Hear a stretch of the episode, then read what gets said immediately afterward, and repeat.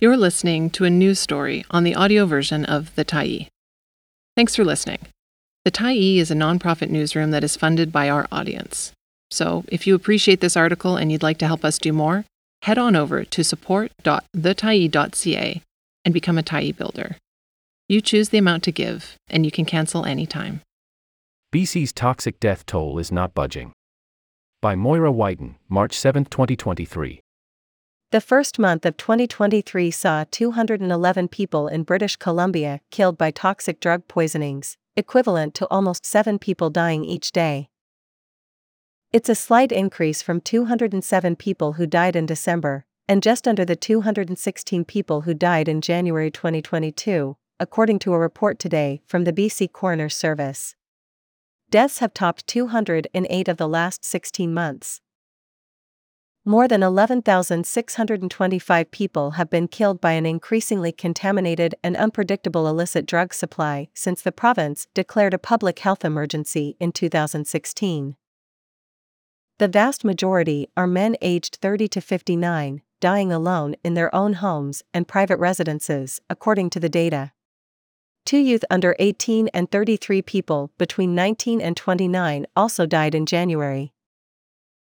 Once again, our agency is reporting on preventable losses of life in heartbreaking numbers, said Chief Coroner Lisa Lapointe in a statement.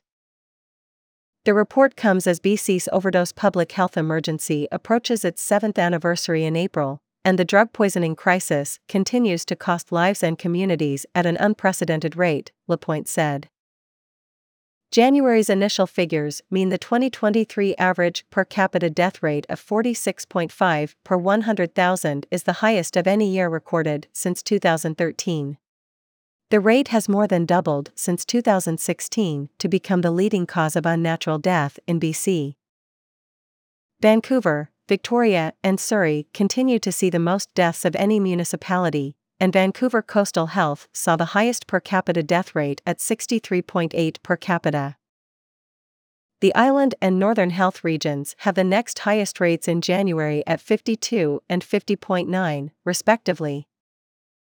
Last week, the province's budget confirmed an additional $1 billion in spending on mental health and substance use services over the next three years, largely focused on opening 195 new publicly funded treatment and recovery beds.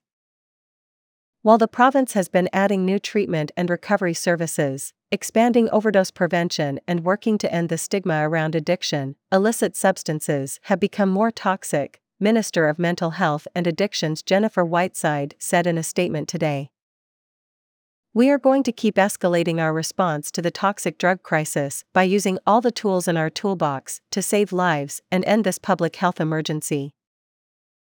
Accessible, timely, and evidence based treatment options are an essential part of addressing the crisis, an expert panel Lapointe convened concluded last March.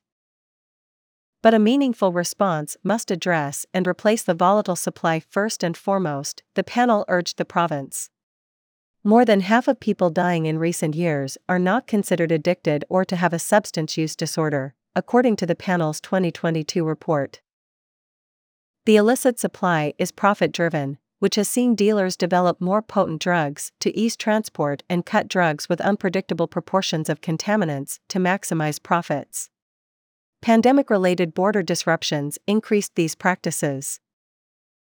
That puts everyone who uses drugs, even people who use them infrequently or casually, or who tend to use party drugs like cocaine and MDMA, at risk of death, the expert panel stressed. The powerful opioid fentanyl has contributed to more than 80% of deaths since 2017. But since the beginning of the pandemic, a class of prescription depressants called benzodiazepines has been detected in as many as 55% of opioids like heroin and fentanyl that have been tested, making benzodope. In January, it was detected in 11.5% of deaths. The mixture does not respond to naloxone, making it difficult for peers and first responders to reverse outside a hospital setting. Only two people have died at overdose prevention sites in BC since 2016, both in the last three months.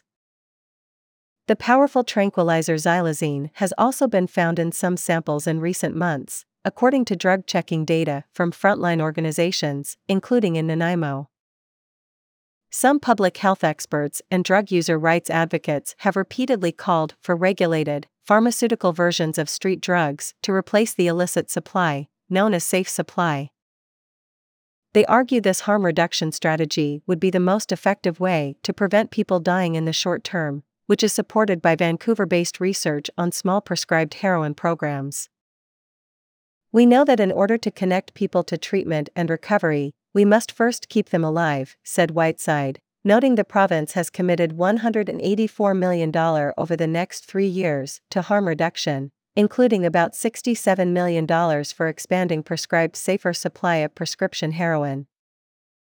BC's prescribed safer supply program has provided about 14,000 people with alternatives to illicit drugs since March 2020, but data from the Ministry and BC Centre for Disease Control shows these are mostly short term prescriptions.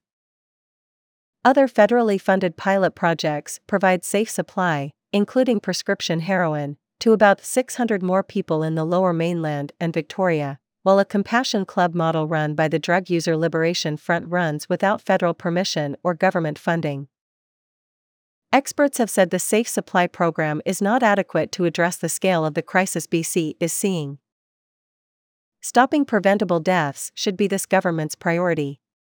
Safe drugs stop people from dying, Green leader and MLA for Cowichan Valley, Sonia Furstenau, said in a statement today.